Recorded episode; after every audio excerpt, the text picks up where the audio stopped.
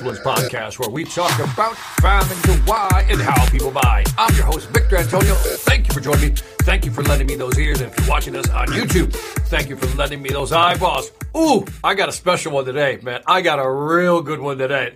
I'm reaching back into the good stuff today. Please help me welcome to the show, Randy Gage. Randy, how you doing, brother? Hey, Victor. Great to be on with you. Man, I'm excited to have you. Randy, let these folks know, in case they've been living in a box somewhere, in a cocoon or a cave somewhere for the last 20 years at least, who you are. I guess if I'm going to distill it down to the, the crystalline essence, I'm a philosopher. And I study the philosophy of how you live a rich, prosperous life. And so it takes me into arenas as a podcaster, as a book author, as a blogger, as a speaker. Uh, but I'm happiest when I'm in my lonely writer's garret, hunched over my laptop, uh, thinking about what I think about and what I think other people should be thinking about. So, so just to frame this for my audience, we're, we're going to talk a little bit about sales because that's how I first met Randy not only is, is, a, is a great speaker, just watch the videos on YouTube. You don't have to believe me. So, a great speaker, a great sales guy. But what I've really admired over the years, Randy, believe it or not, I've actually followed you and watched your journey. Uh, you know, through I'll just call it through sales, through prosperity, to I'll just call it the I don't know, self-actualization at the peak of Maslow's hierarchy or something like that. But let's let's talk about sales first. I mean, how did you get? I mean, I, you know, give the backstory. You know, Randy Gage. Let's take it from when you dropped out of high school. I think and then just move into business real quick. Well, uh, so I. It's nice to say I'm a high school dropout. If we're being totally honest here, the choice was not mine. since I was expelled, uh, since I was sitting in a jail cell for being charged with armed robbery and burglary and a few other miscellaneous items of note and uh, Madison West Senior High School said, just please don't come back. Uh, and I was really fortunate. There were people who believed in me, who saw greatness in me that I couldn't see for myself. Uh, and I got another chance. So, like, one of the people who believed in me was my public defender, and he was able to get me probation, and uh, I was able to turn my life around. And I'd love to say that was it. And I snapped my fingers, and then it was all moonbeams and unicorns and jelly beans. But no, that isn't what happened. But I, it started me on the, the right path. And as far as sales, I'm one of these people who hate sales, is petrified of sales, has never made a cold call in my life uh, and would rather stick a fork in my eye than make a sales call. But I also am a brilliant marketer. And I recognized, well, you know what? If I do a good enough job with marketing, I won't have to make sales calls. Sales calls will call me. You know, I can create a context, I can create a funnel. And So that's what I practice working, you know, managing restaurants and learning direct mail and learning copywriting and things like that. And then my real experience was that uh, uh, in sales started with direct selling at 20 years old. I got prospected for the Amway Corporation. And uh, I mean, I remember seeing the guy, you know, he had he had a yellow legal pad like this, and he drew that first circle, and he wrote "you" in the circle, and then he put five circles underneath, and then 25, and 125, and you know, and he was saying, it, and you get a little override on, on the volume produced by all of those people. This is leverage. This is what J. Paul Getty does. This is what you know, Firestone and Ford and Carnegie and everybody you read about and think grow rich, this is what they do. They do this thing called leverage. And being raised by a single mom, uh, very poor my whole life up to that point, nobody had ever told me anything about leverage. And I was like, hotel, motel, holiday inn give me some, you know. Uh, and so I got involved in direct selling because um, I recognize the the power of leverage, and I'm you know still have an organization to this day, more than forty years later. Not with Amway, they you know good, com- great company, great people. It just wasn't for me but they seem to have survived the loss of me since they're doing like eight or ten billion dollars a year. Uh, but I, I believe that's one of the. Obviously, I'm an entrepreneur. I have a lot of different businesses, but uh, one of my, you know, I'm always looking for ways we can have leverage, and direct selling is one of those. The I want I want to emphasize the market here because I, I agree with your assessment with your personal assessment of yourself, I agree. Not that you need validation, but I'm going to agree with it because I saw it firsthand. The when when I first came across you, Randy Gage, who is this guy? I kept seeing you everywhere. I was like, who's this guy? And then I remember, I don't know if I saw a video or something, but I was like, and then when I, I, I don't know if I went with Milton, but I went with somebody to watch. It wasn't Milton though. Our common friend, uh, mutual friend, Milton Olave. Uh, it was with somebody else. I forgot his name. But we went to see you. We went all the way, I think, to Boca. And this is when I have my Randy Gage moment. And I tell this story from the stage. So I've been abusing your name in the background. You just, you know, probably your ears are ringing once in a while in the universe. but so we watch you speak. I think it was the Florida Speakers Association. This is why I'm, I'm going to validate that you are a great marketer because this is the moment. I had, I call it the Randy Gage moment. I said, I remember we then had a break and I think we sat down for lunch at a round table. I made sure I sat next to you because I was like determined. I said, I came here, I drove here. I'm gonna, I'm gonna, I'm gonna mind suck this guy. Do you know what I mean? I want, I need, I need to understand. And I came from the corporate world business, and I just wanted to understand how you did it. And I remember I asked you, I said, Randy, I, I started telling you what I was trying to do with my business, and then you just stopped me. Typical Randy Gage, shut up, just stop, right? Type of thing. That was you. It was like stop, and I'm like, like what? And now totally offended, but I just didn't show it, right? I go, yeah? You said, I quote, Victor, what business are you in? And I said, I don't, speaking. You go, no. You just said no, like that, no. What business are you in? I go, uh, training, no. Okay, I'm a motivational speaker. No, it's all you just. I'm like, and finally, I got a little frustrated. I go, okay, damn it, tell me what business I'm in, Randy, because apparently I don't even know my own business. And you said, and these words, they're right there. He said, You're in the marketing business first, everything else second. And immediately when I heard you say that, I cursed you in my head. The amount of expletives that, that ricocheted in my head, like, ah, screw it, this guy's in the way, ah, you know, all that.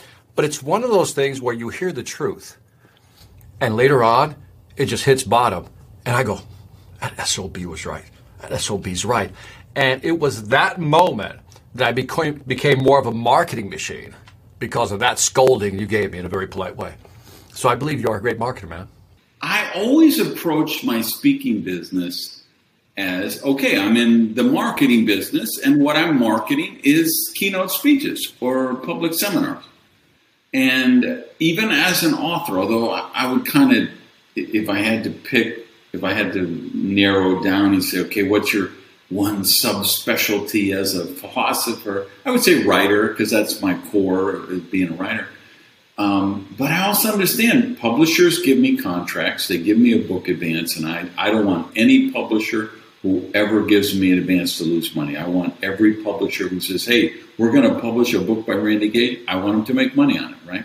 So I realized, okay, I may be a writer, but I have to be a marketer first, a marketer in the book business in that case uh, or a marketer in the consulting business. And for everybody listening, um, again, or you could say I'm a salesman in the speaker business, or I'm a salesman in the consulting business. But for me, just because, and this is just my own frailties, right? I was, you say, well, you is no, I'm sure you have five guests a, a month who tell you, you know, we love to hear no because every 10 no's we hear, we know we're one step closer to the yes. And when I hear a no, I'm ready to slip my wrist. I, mean, he's, well, don't take it personal. Uh, I'm sorry, I take it personal. so, because I grew up very messed up, right? My family, our, our motto is we put the fun back in dysfunctional. So I had serious uh, social anxiety issues, and that's why I say if, if I was doing an interview the other day and he was asking me about cold calling, and I was like, if I did cold calling, I would just die of starvation. I would just someday the condo would send somebody in to check on me, and I would be laying on the floor dead of starvation because I couldn't make a sales call because I'd be afraid of the rejection. Right? I got to ask, Randy. I got to ask. So, so if you're the this dysfunctional piece and the anxiety, you know, and if people see your videos on stage, big audiences, we're not talking 20, 30, we're talking thousands, right? there's no anxiety up there. I mean, how did you get how did you get past that? For somebody who's listening right now, says, you know what, I'm, I'm, I'm, that person. I've come from a dysfunctional family. I'm anxious around whatever situation may be. I mean, how did you overcome that? The wonderful thing was I didn't have to overcome it because I didn't know I was that it was something that was supposed to be overcome. Because I I didn't know there was such a thing as a professional speaker, right? That's what I am now. I'm a professional speaker. i am in the Speaker Hall of Fame. I've spoken to more than 2 million people in 50 countries. But I didn't set out to be a speaker. I was a marketer. I was had my direct selling business. And so the company I was working with at that time um, had a, you know, the first rank was supervisor. And I said, God, people you know, they don't get to this first rank quick enough. If I could get them to supervisors sooner, I think I'd have higher retention on my team. So I told everybody, hey, I'm doing supervisor school this Saturday. You know, I booked a meeting room at the Marriott or Holiday Inn or whatever it was. And, you know, we're going to start at 9 a.m. we're going to go to 5 a.m. and I'm going to teach you everything you need to know to be a supervisor. And I'm just standing up there in my blue jeans and tennis shoes and I got a whiteboard, or God only knows, it was probably a chalkboard in those days, right? And you, some of you listening, you have to Google what that is. So I, uh, I do this thing, and so I say, okay, I'm going to do this the first Saturday of every month. And people from other teams started hearing about it and asking if they could come, and then people started flying in from New York and California to come to my little, you know, and I was like, yeah, just give me five bucks to help cover the room cost and the donuts and you know. And then a big moment this lady says to me okay we have a we have a big team in chicago. Uh, if we buy your plane ticket and pay for your hotel and everything how much would you charge us to do this training for our people up there and i gave some you know 500 bucks or some ridiculous number and that was it right and um, later, I um, came to the decision I just didn't want to work with this company. They got sued. There was a big lawsuit. I saw the court papers. A lot of stuff came out. I was like, you know what? I, have got to. I'm resigning. I, so I, I literally overnighted a resignation letter. And I thought I used to train my team with this company there's all those people in Am- Amway and Nu Skin and Old Skin and In Between Skin and Shaklee and Herbalife, and you know, I'll just train them. Um, and so I became a professional speaker without ever thinking about being a professional speaker. And I didn't even, I wasn't aware of stagecraft, of, of platform proficiency. I was just, I got all this great knowledge on how you build a team, and people will pay me money to learn this knowledge. And it was only after I joined NSA, National Speakers Association, for guys who don't know, I learned, wow, there's a thing called a keynote speech, and you've got to craft it and sculpt it a certain way. And then you could do uh, seminars and workshops, and here's how to best engage the audience, and here's how to make sure people are interactive and that they get the lesson. And I started to recognize, oh, okay, I should be. It's part of my responsibility. I was blessed. I, I met Bill Gove, who was the first president of NSA. And he told me, You're not responsible for the audience, you're responsible to the audience. You do your best, present your information in the best way you can for them to uh, process it, and then what they do with it is up to them. That's not your responsibility. They decide whether they're going to act on it. And um, so just being this rational, logical, analytical guy that I am, and even more so at that time of my life, uh, I just figured out okay, here's how to do this stagecraft. So whether the audience is a thousand people, ten thousand people, it, it does. I never was nervous. It was like after my first 80th, you know, 80th speech or something, somebody said to me, How did you get over stage fright? And I literally said, What is stage fright? I had never heard that term in my life. And they said, You know, the fear of speaking in front of people, public speaking. Like, and I'm, you know, running this through my mind. Was I supposed to be afraid of? It's just, I'm, I, I talk to people all the time and it was, so I'm like, but I'm nervous at dinner parties and I'm nervous at chit chat and I'm nervous at conversation in elevator. How come I'm not nervous on the platform? And the difference is the platform, I control it. So it doesn't matter. You put 5,000 people, you put 10,000 people, it's my stage. And I know what's coming next because I'm driving the bus. Right? So, whereas, so I, you know, just put a quarter in the jukebox and I'm ready to go. Whereas, you know, if you invite me to a dinner party and sit me next to somebody I don't know, I'm going to be stuttering and stammering and oh, sweaty palms because I don't control that. I think I think that's fascinating. I think maybe when you started out with the gym shoes, as you say, gym shoes, jeans, and t-shirt, you know, talking to one or two people, maybe it was just such a gradual progression that you became that good. You are like you were one of the people that I saw you know, at least 15 years ago, that I was like, man, that guy really has, he knows how to speak. Because I'm really critical of speakers. And I used to see speakers. I used to go to the Florida Speaker Association, and I used to see these speakers who had these CSPs, whatever. You know what I mean? I'm like, no. Because to me, title doesn't mean a damn thing. But you were one of the guys I saw, I was like, look at him move. Look at the way he moves the crowd. You know what I mean? You're very good at what you do, man. That's a high five, man. So, but you've been you've been going through some interesting changes.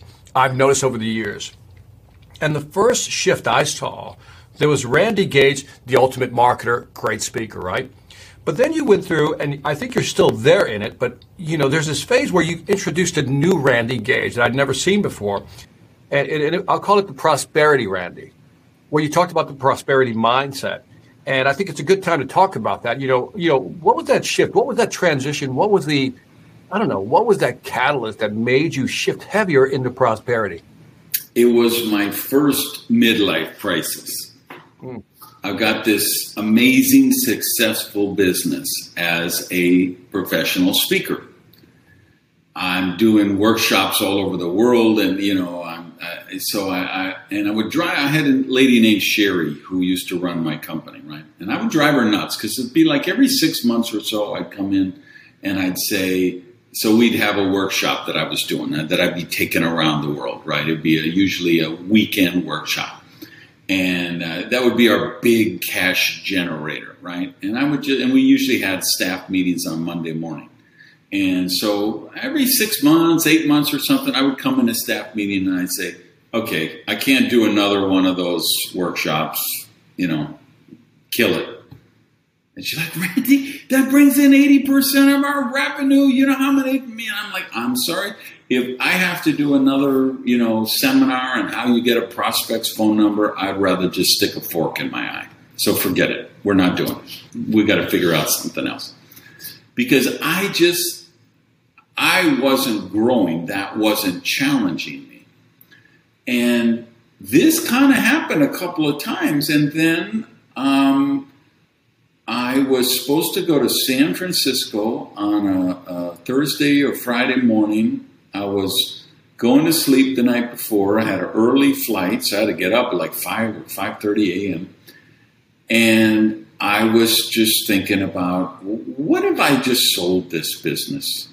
What if I, I just, I you know, I had a friend, a guy named Tom, who was a trainer in direct sales, Tom Schreiter, and I was thinking, I wonder if, if I just sold my business to Tom Schreiter, he would he could make so much money out of it because it's the same uh, core thing, and he'd get a whole new database and everything. And I'm just, and then I, I don't know what I do, but I just, I want a business. My dream was like, I wanted to have a business that I could work with my laptop under a palm tree anywhere in the world. So I'm lying awake, tossing this around and tossing, and pretty soon it's like 3 a.m. and I haven't gone to sleep, and I've got like a 5:30 a.m. wake up call, and I'm like, okay, my mind is made up. I'm gonna, I'm gonna sell my business to Tom, and um, so I, you know, get a couple hours sleep. I get on the plane, I send a message to Tom, and so it takes till like five, six days before he can connect. And I say, Tom, what an idea! Like I, I'm willing to sell you my business. And he was like, um, no thanks.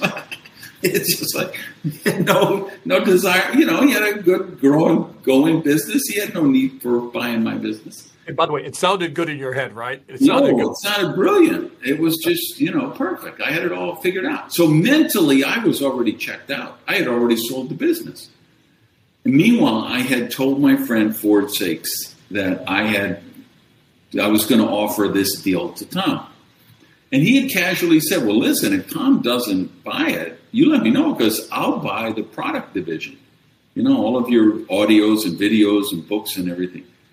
And so when Tom said no, I called uh, Ford and, he, and I sold him the whole division, the product division. And I said, okay, I'm going to retire. I'm going to play softball and race my Vipers and drink out of a coconut. And that was my first midlife crisis, what I would now call my first radical rebirth, or actually my third or fourth, but I didn't know it. Um, and I was retired for about nine months, and I was kind of going crazy, but I didn't know why. And then Bill Gove, who I mentioned earlier, he took me to lunch. He said, I need to talk to you. And we had lunch, and he was kind of like my grandfather that I never had. He was just I just adored him, and he adored me. He just I was his golden child for whatever reason. We had just met at Florida Speakers Association, and he adopted me. And he said, "You are the greatest speaker in the world." And I know because I used to be him. And you need to be on the platform and I, I get goosebumps every time I think about it when he because for him to say that to me meant so much, and I was like, God, Bill, I'm uh, I don't even know what to say. I'm you know let me process this. Let me think about it. Now, did he know? Did he, he know at that time you were selling the business? I had already sold the business. I had been retired for you know months and it pissed him off. He was he was mad at me for not speaking because he just he really did believe I was the greatest speaker on earth. Um, and so I'm kind of the next day I go out for my morning jog and I'm processing this. And what I had recognized was the thing that had turned me off to what I was doing was I didn't feel it had significance anymore like, okay, here's how you get a prospect's phone number. Okay, here's, but I always was trying to shoehorn in this other content in the back door, which was the prosperity stuff.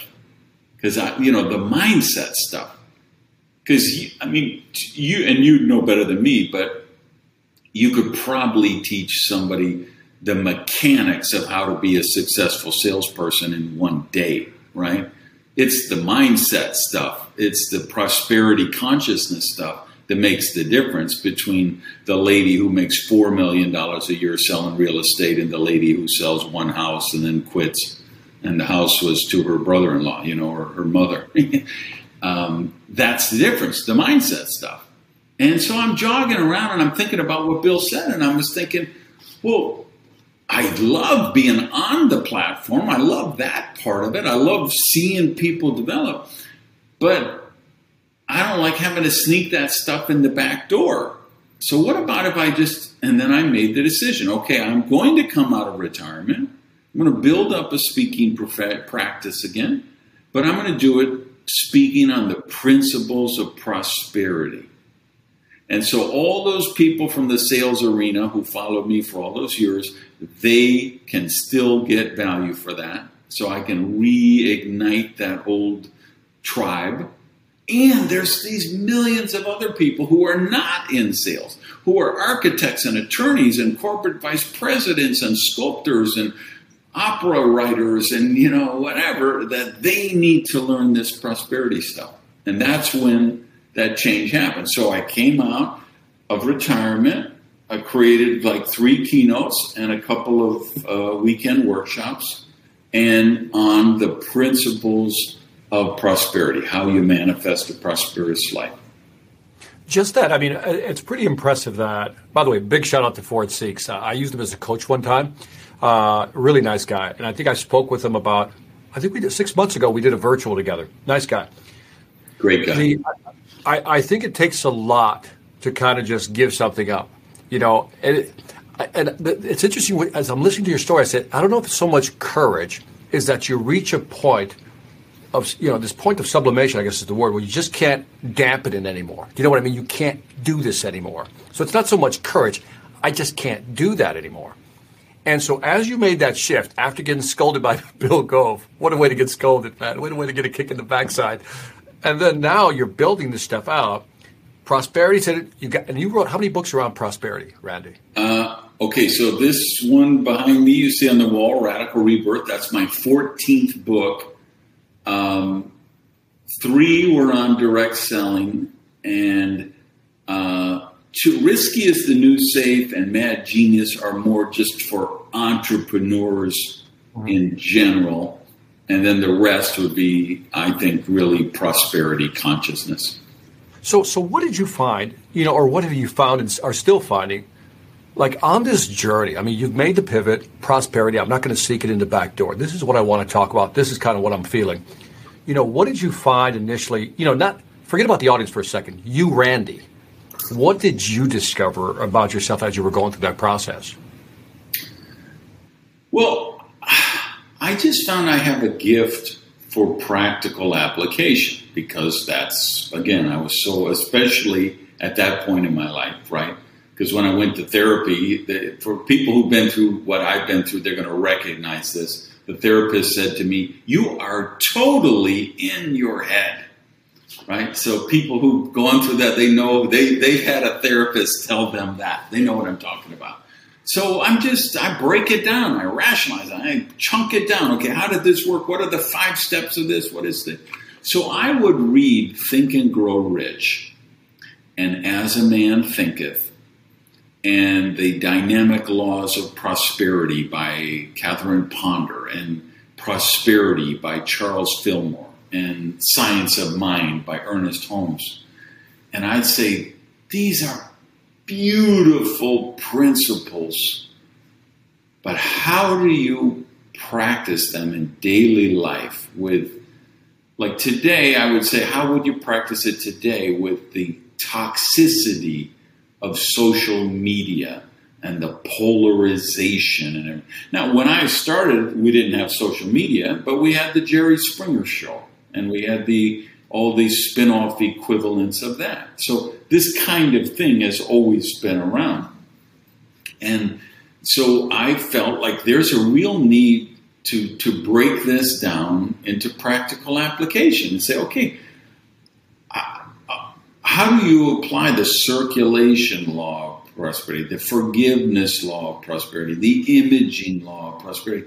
How do you do this in a real world where you're taking the kids to soccer practice and you got to pick up the dry cleaning and you're grabbing drive through from a, you know dinner from a drive through somewhere and you know you've got your job and your side hustle and your family things and your church responsibilities and the you know how do you do that? And that's really what my work has been about. Uh, you know the inner like this new book radical rebirth i feel it's the the culmination of all the work i've ever done for my entire career because it's like people like I went through this.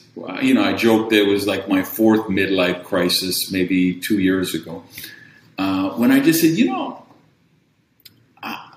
the the market seems to think I'm a professional speaker who writes books now and then. But that isn't really, I don't want to be a speaker who writes. I want to be a writer who speaks. Because again, I'm happiest when I'm just knocking out my next book, and it's because I write my books obviously for myself because they let me know what I'm thinking. They force me to think about what I'm thinking about. They force me to justify the beliefs I have. They force me to question the premises that I've accepted. And um, and I'm happy saying, let me write those books. And then the people who want to bring me in and say, okay, here we have the author of Radical Rebirth here today, and he's going to talk about what's in the book and how it impacts you and how you can create, uh, recreate, or reinvent your life. That's what I want to do. So, um, so my friends who love me are like roll their eyes and like, okay, Randy's having another midlife crisis. Let, let's hope this is, you know, and they'll say to me, well, How this turned out. you know, is this the, did you finally figure it out? Is this the one for you? And I always say, I hope not. I, I hope I'm still around to do another four or five radical rebirths or midlife crisis. Um, because that's, to me, how we can really quantify a prosperous life. Right? So, so let's do this, Randy. I, I, let's do this, Randy. So I want to know first. Let's just jump into radical rebirth because you, you, you teed it up nicely. I want to go in now. I want to go in. Mm-hmm. So the what is the premise of radical rebirth? Let, us begin with the the general premise of what the book is about, and then let, let us just start carving this thing up. You teased okay. it up nicely, man. All right. So call it how to kill off the old you and create the you you want to become. Because when I was 15 years old, sitting in that jail cell waiting for the court date to find out if I was going to get tried as an adult and go to prison for 20 years or have a shot at a fresh start, you kind of figure, you know, this career path I've chosen isn't really working for me, you know? Um, and when I was sitting in the uh, airport, Miami Airport Marriott in a dingy room looking at the dumpster of the place next door. Um, By the way, just as you're describing that visual, I get you. Being in a hotel speaking, you're like, there's the dumpster, there's the parking lot. I get it. Yeah. I'm with you. So I'm sitting there with my journal writing my final suicide note. Now I'm blessed that I got professional help, and you know, there's a therapist I could call and did, and didn't end it. You're, you're, not joking about that, are you? You're not joking about that, are you? No, I'm not joking about that. No, I was ready to do that. That's you know, I wasn't writing a suicide note to the world. Yeah, I was writing a journal to myself on why suicide was what I needed to do here, and that to put my mind at peace before I did it. And um, you get to those kind of tipping points in life and you and what I was able to, to, the insight I got by not killing myself was realizing I don't have to kill myself. I can kill off the parts of me that I don't like. And that's what my initial radical rebirths were about was well, I really had to kill off old versions of me and I was running away because I hated myself. I hated my life, and the reason I hated my life because I hated myself. But how and, is that? How is that? I, I got to interrupt Randy because this is it's like how, how is that possible? Because anybody watching from the outside looking in, by the way, I appreciate your frankness. I really do.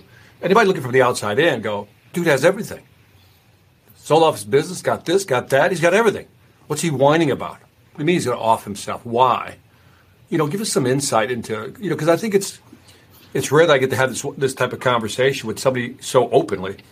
But I think it's it might serve somebody who doesn't understand or might be in a similar situation. Yeah, because there's a huge distinction between success and significance. And success doesn't really offer much nourishment. Significance is where the nourishment comes in. And like when I uh, sold the business, it's because I realized okay, I have, at that time, I had like 15 employees and I needed $125,000 a month to break even. So if you went to the National Speakers Association convention, which whenever it comes up this summer, right? And you told people there, hey, I can show you how you could make $125,000 a month in your business, 150,000. You know, they would crawl naked over broken glass and throw their credit card at you to get that, right? Because that's success. But when you're in that success, from my perspective, was okay, I got these 15 little baby birdies in the nest saying, Give me worms, give me worms, give me worms. Come on, daddy, come in and give me a worm in my mouth. Because if I don't do 125,000, I'm, I'm, you know, going to lose money. So I've got to do 150 a month or 200 a month to, to have any shot at profit, lifestyle for myself, growing the business, investing, all of that stuff. And I just like that's a that, I'm on this gerbil wheel or hamster wheel. I'm just running around.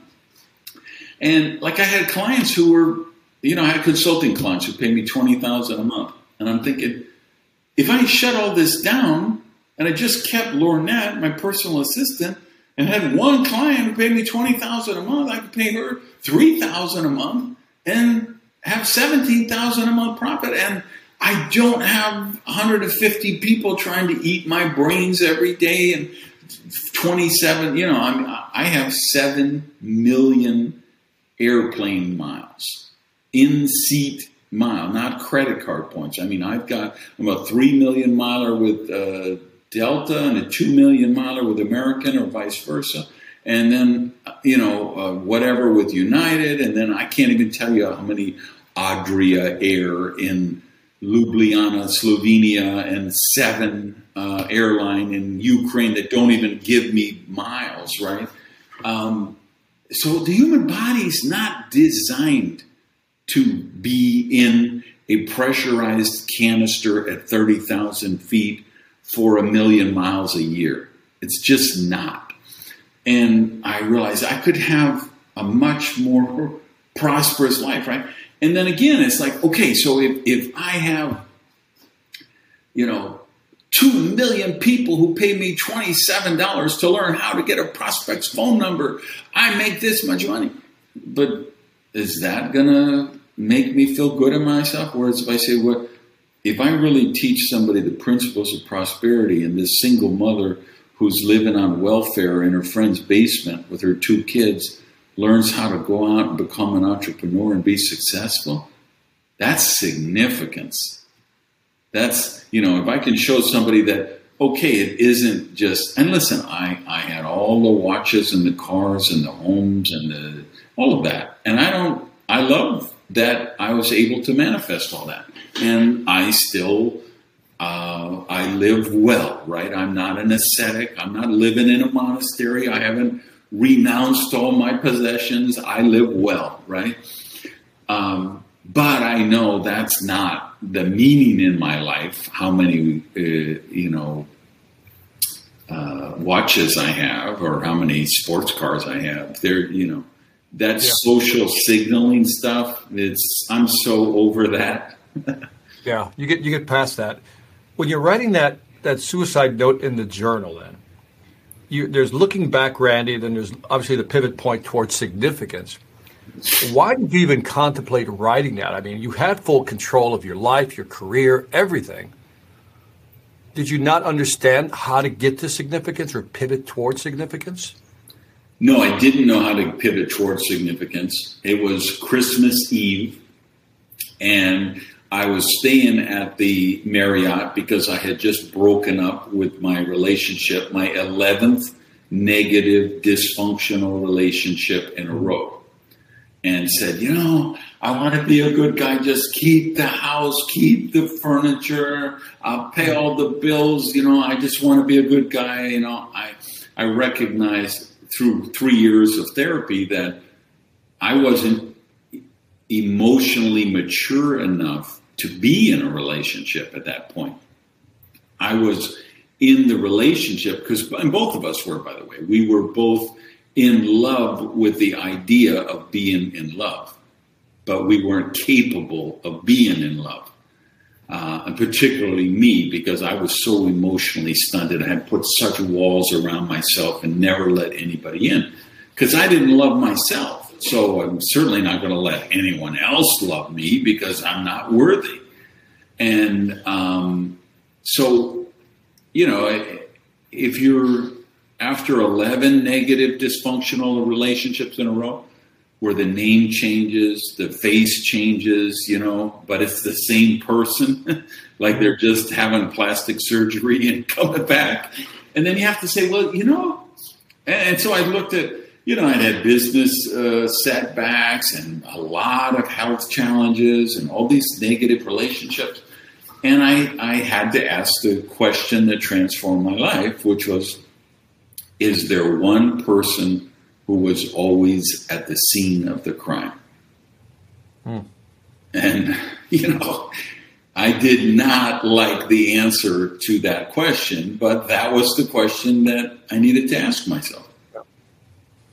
The man in the mirror is rough, man. The man in the mirror is rough. So, so you make this pivot towards significance. Something triggered that. What triggered that? Like you said, okay, you know, we're gonna we're gonna burn the book with the notes, right? And we're gonna make that. What was that? I think for me, the the breakthrough was getting to love myself, which started with getting to like myself which again came with recognizing, okay, I don't have to kill myself. I have to I have to kill off the parts of myself that I don't like. The like when you're in so I was a teenage alcoholic and a teenage drug addict. That's what got me in jail for armed robbery, right? When you're an addict, you're the most duplicitous, manipulative person in the world. Okay?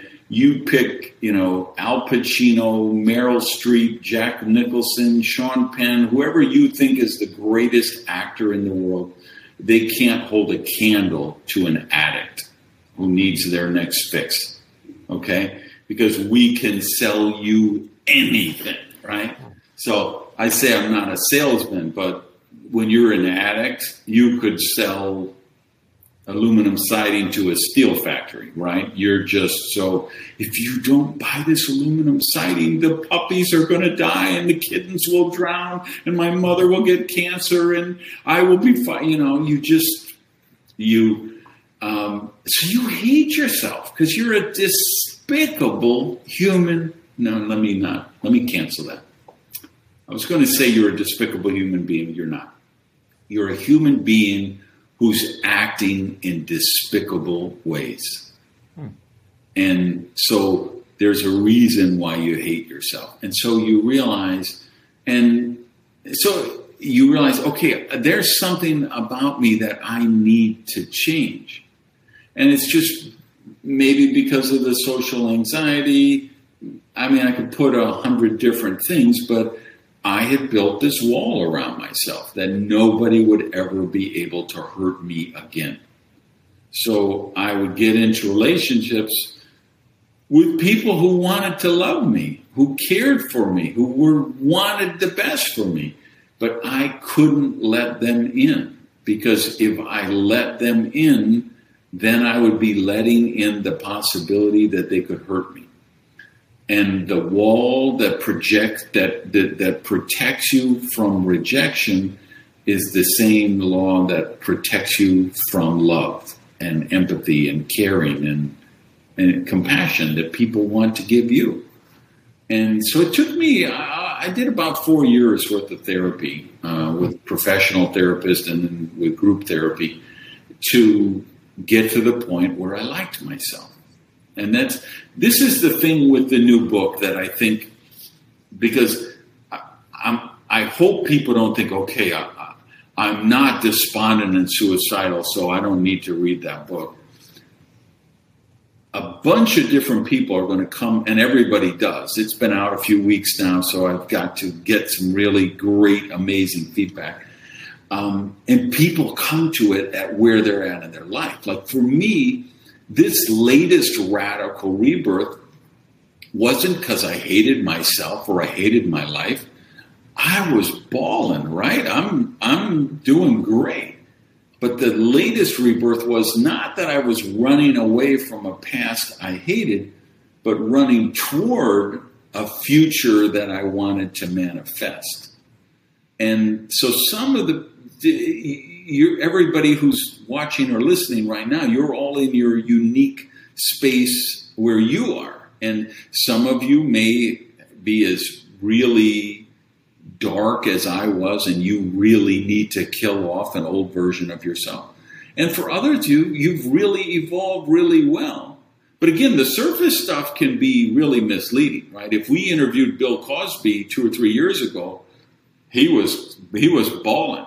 If we interviewed Harvey Weinstein two three, he was top of his game, right? Life life comes at you fast. So, and that's again the difference. You know, Cosby, Weinstein, they had success.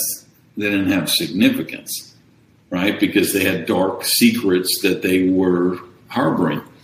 Um, you know, you go you go towards like you know one of the things I did for myself, Randy, sharing, is that when I turned fifty, and I wrote a book around this called The Greatest Gift, and so at the age of fifty, I gave myself the ultimate gift, and that was the gift of forgiveness.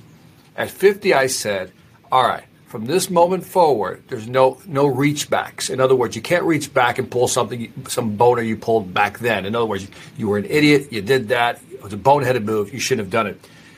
And I found for some, I found solace in that. So every time I found myself thinking about something and my brain reached back, I said, whoa, whoa, whoa, wait, you can't do that. We've already agreed to that.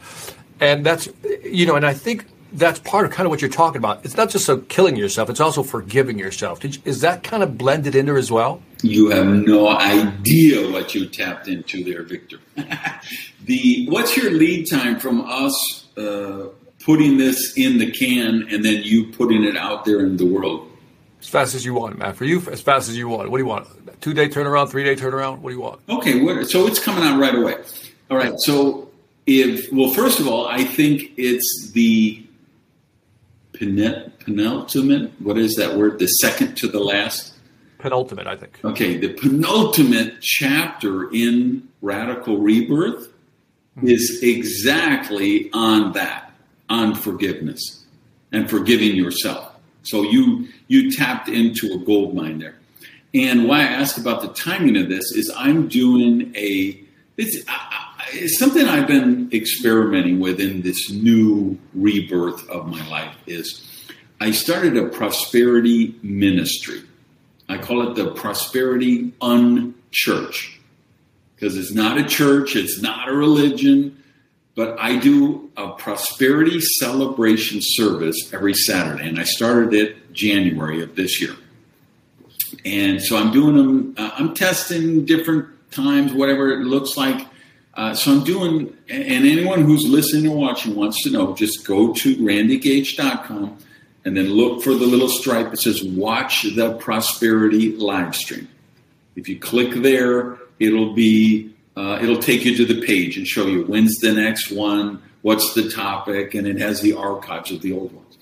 But this Saturday, so four or five days after you and I are talking now, and so when this is out, this Saturday at 10 a.m. Eastern, on uh, I will be doing. The topic is destination forgiveness, because again, it's such an important. The thing people have to recognize is, like I said, when you're an addict, you're such a manipulator. You lie about everything in your life, and when you finally stop being an addict, you remember every lie you have ever told.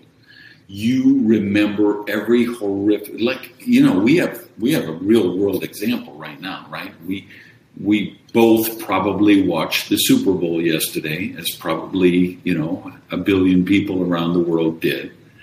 And of course, the one of the coaches, who's the son of the head coach, um, had a few drinks and took some medicine and went out and got involved in an accident. And two young children were critically injured, and one is doing really bad. She hasn't woke up since the accident for days now. And um, he know. I mean, imagine for obviously your heart is to the everybody was impacted. These two little girls, children. Um, but as a former addict myself, I just say there, but by the grace of Allah, whoever that is in me, because um, you, I mean, you that's the kind of thing. How do you forgive yourself for stuff like that? But you have to. You can never, you know, how I was shot in a robbery, right? The guy who shot me was a hopped up crackhead, right? Um, I, I forgave that guy. I had to forgive that guy because that's the only way I could move forward. And as someone who's been powerless over an addiction myself, I'm not going to judge anyone else who's going through that. My heart is, you know, I, you know, I had a practice yesterday with my softball team, and people were talking about this coach and that son of a, you know, and man, I hope he. And I'm like, listen, uh, I've been powerless over an addiction. I, I'm not going to be the one to judge that guy. And you know what I mean? Uh, forgiveness. Oh my God, you've got to forgive everybody who has wronged you, and you have to forgive yourself. And that's why I'm doing this. I was going to go there. I was going to go there with you because at the end of the day, we have to forgive ourselves. And just to slightly tangent it back to sales, just a little bit, because I think there's some of it, because this, this whole thing about forgiveness seeps into every aspect of our lives, personal or professional, doesn't even matter. Like, I, I know salespeople who still can't forgive themselves for actually screwing up a deal years ago, or people who screwed up a relationship because they did X, Y, Z. And so it's, it's a really big topic. Yeah. And so, you know, when you, as you were writing the book, Randy, like, you know, because sometimes when you're, when you're writing, as you said, you start thinking about how you think, and this mindfulness kicks in what, what did you discover during the writing of Radical Rebirth that go, you know, when I started writing the book, I didn't have that. But when I finished it, I had that. What I discovered writing the book was shocking to me because it's so simple but so profound. It took me writing that book and getting it out in the world to recognize the linkage between self esteem and prosperity.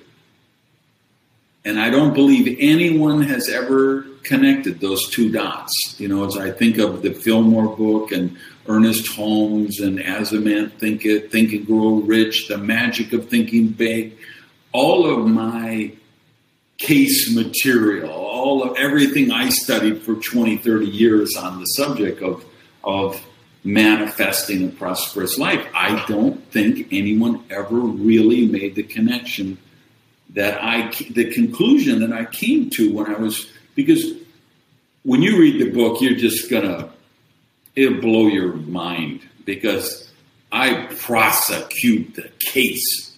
When I say you're being programmed that money is bad and rich people are evil and it's spiritual to be poor.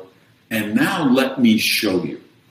And I say, let's look at whatever generation you are millennial, boomer, what, you know, you tell me your generation, and then I'm going to say, okay, let's look at the television shows, the movies, the New York Times bestsellers, the operas, the plays, the everything. And I just, you know, so I'll give you some themes and then I'll say, now let's see how many movies and, and people's mind are just, their heads are exploding when they see these lists of all the characters in literature that they've been programmed with their whole life and never realized they were programmed with it.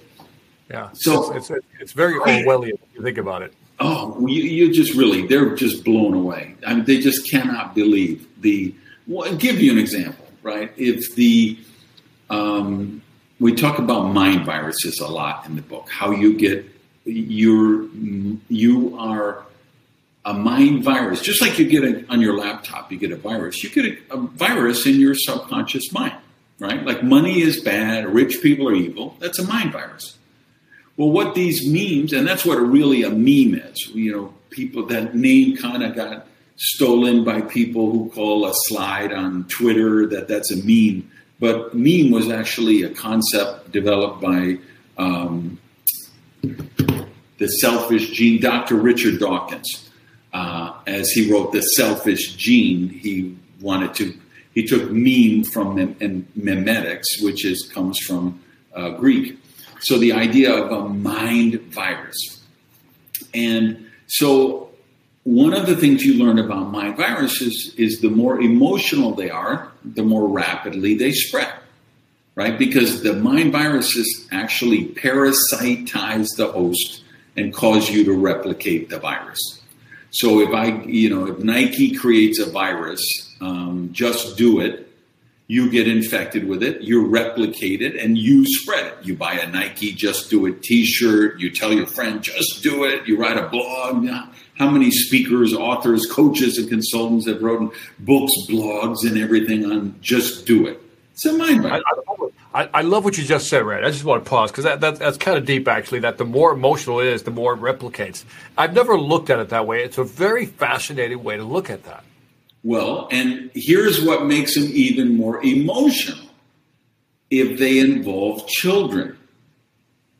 Because we all were children once. We all. So when a meme involves a child without their parent, it's very emotional because every mom who's watching that movie, every father who's watching that movie, says, oh my God, this poor child has been left for so. And every person who was a child remembers panicking when they got separated from their mother in a department store or thought they were lost or maybe they were given up for adoption or their parents left them and you know they were orphan on the street so I, when I say I prosecute the case, I got a chapter on that. I say, so let's look at this meme about orphan.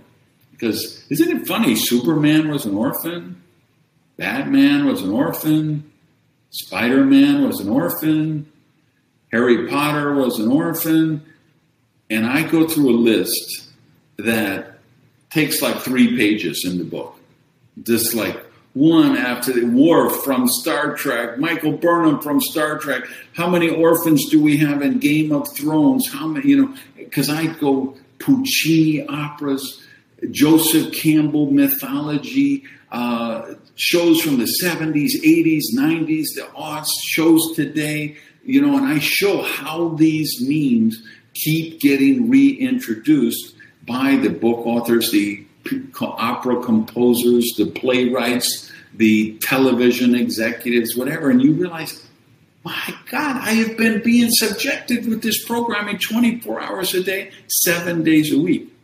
So that's a real wake up call for people in the book. And so now put it all together to this thesis I'm saying about self esteem. We all reach this tipping point of young adulthood. We've we've finished high school or we've not gone to high school and now we make a decision. We're going to choose a university and get an education, or we're going to go out in the workforce and we're going to select a career. So take two, two subjects, subject A and subject B. Subject A has low self esteem, doesn't think she's worthy, um, is fear based, you know, is just thinks she was born a sorry sinner, she's been programmed, whatever. And subject B, she has high self esteem and she expects good things to happen. She's not waiting for the other shoe to drop. So they both get a job in the same company, right? Now, six months later, there's a new vice president opening opening up, right? Position. It, the person with low self esteem, they're not even going to apply for it. They say, well, I would never get that job. They never get that job to me. I wouldn't even set in my application, right? This happens a hundred thousand decisions over their adulthood. Somebody says, hey, there's this new company. It's called Amazon.com. You can buy the stock for $15 a share. What you'd say? Oh, come on. Online books. Nobody buys books on the internet. That's a dumb idea. That's what a person with low self-esteem would say. They would they would just and they wouldn't do this consciously because remember it's a mind virus. They don't even know they're programmed with it. But they would just say, if this really was a great investment like that, I would never hear about it because the insiders would know about it first and they would have got all the stock before I even got offered it, right? You buy a story, and this like I say, it's it's a hundred thousand decisions come out of this. Do you walk across the dance floor and ask that girl to dance? Do you ask that woman to marry you? Do you choose to take a detour and you know go see the gardens along the way as you're driving to wherever? Yeah. Hey, Randy, just just as, as you're talking about that, you're reminding me of two things by two different authors. Because uh, uh, there's the cumulative effect, right? Like Malcolm Gladwell's book Outlier talks about how people have advantages, you know, because they have this cumulative effect. But you also, I've never thought about, till you just brought it up, that it could work in the opposite way. That because of negative self esteem, you have this negative accumulation of bad things. But you also reminded me of, uh, I think his name is Dr. Martin Seligman. He wrote the book Learned Optimism. And he talked about the self explanatory style of what you say to yourself. And I, and I think you're, you're digging right beneath that. You know what I mean? To say it's, it's all self esteem in terms of what you say to yourself. And I think what people say to themselves is very damaging. I think it's what you're saying. I'm telling you, Steph Curry, Steph Curry, he launches a three point shot mm-hmm. and he turns around and starts going down the court because he doesn't even need to see to know that it's going in. Yeah. You have to have high self esteem for that. So you say, well, of course, Steve, Steph Curry has high self esteem. He's the greatest basketball player in the world. He makes $30 million a year. No, the reason he's the great basketball player and makes $30, $30 million a year, or whatever the number is, I'm just pulling that out of air, is because he had enough self esteem. He believed in himself. He tried out for the team. He entered the draft. He made choices believing, and we can do this for Lady Gaga, and we could do this for uh, John Grisham, and we could do this for Oprah and The Rock, and we could do it for the Pulitzer Prize winners and the people who develop vaccines, and we could do it for the sales leaders in every company. We could do it for the the best poets, any and every field on earth. The people who reach the the levels of significance, they have positive self esteem. And so Randy, I'm, going to I'm to ask you a question. I think it's going to be a tough question for you. So I'm, I'm, I'm prepping you for the tough question. Okay? Because I, I think there's a contradiction here you have to resolve, and only you can resolve this one. And that is, if if self-esteem is the key to prosperity, I think I know what your answer is going to be. But self-esteem is the key to prosperity. You were at a time very prosperous while you had damaged self-esteem. Can I say that? So reconcile that for me. Oh, that's easy. That's not hard at all. Okay. I wasn't prosperous. I was rich. Big difference. okay. Go ahead. I knew you were going to say that, but go ahead. Right? Uh, Harvey Weinstein used to be rich. Bill Cosby used to be rich. They were never prosperous. I was never prosperous. I had a lot of money right? I had $85,000 watches, $65,000 watches, $50,000. I had 250 watches. I had a fleet of uh, exotic sports cars down in the garage that I could pick a car, whatever color car, match my shoes that day. Okay. I flew first class in private suites on Emirates Airline and Singapore Airlines and flew private and but I was not prosperous because I didn't have my health, I didn't have mental harmony, and I didn't have spiritual grounding, and I didn't have healthy relationships. So you yeah. can't have prosperity without all, all prosperity is very holistic and includes all those things. Now don't don't make the mistake a lot of people do to say, okay, so if I have health and happiness and harmony, but I don't have any money, then I'm prosperous. No, you need the money too. The money and material things are part of the process because uh, people tell me, yeah, but look at look at how noble, how prosperous Mother Teresa was, and she didn't own anything. And I say, yes, Mother Teresa was very prosperous because she had people like me who sent her money every month. Right? Because she actually had a uh, uh, shelter for battered women here in Miami that I supported. Every month I'd send a check, right? So even Mother Teresa needed money to be prosperous. So um, when people say, "Well, I got my health and great relationships," so if you're worried about getting evicted tomorrow, you're not prosperous. If you're worried, like, God, I don't know what to tell the kids. I don't know if we're going to have lunch today. That's not prosperous. We got to put the whole package together the money and material things, the health and wellness, the mental health and harmony, the spiritual connection. Doesn't mean it has to be God or religion or anything, just spiritual connection um, and, and healthy relationships. I love it, Randy. All right, man. You get the final word, man. I can't top that. That's just too good. To just leave. Any final word before we head off here? The thing I, I was telling them in this prosperity, this last prosperity live stream I did is uh, because th- that was the topic, how to manifest a prosperous life. Is please understand, your book is not complete you're just at a current chapter, but you get, there are other chapters you get to write. And you really can you can create a radical rebirth for yourself. Uh, and again, maybe you, you may be where I was in those dark times where you really need to kill off and run away from an old version of yourself. But hopefully you're not. Hopefully you're where I'm at now, where I'm running toward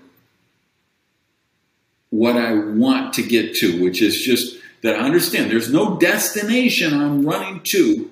I'm savoring the process of each and every day working to become the highest possible version of myself. And that, if you approach your sales career and your life with that same philosophy that, okay, I'm just working toward becoming the highest possible version of myself, that is, that's what living a prosperous life is really about. Randy, thank you, Matt. This was an awesome interview, Matt. Anyway, this is Victor Antonio. Uh, you know where to find me. Check out Spotify, uh, iTunes, Pandora's. Let me know what you think. Uh, I enjoyed this interview. I think that's almost like the spiritual side of selling if I could just kind of sell it my way, that way. Anyway, leave us some feedback, and when you get a chance, check out randygage.com. But do what I'm going to do is buy the book Radical Rebirth. Go to Amazon, Radical Rebirth.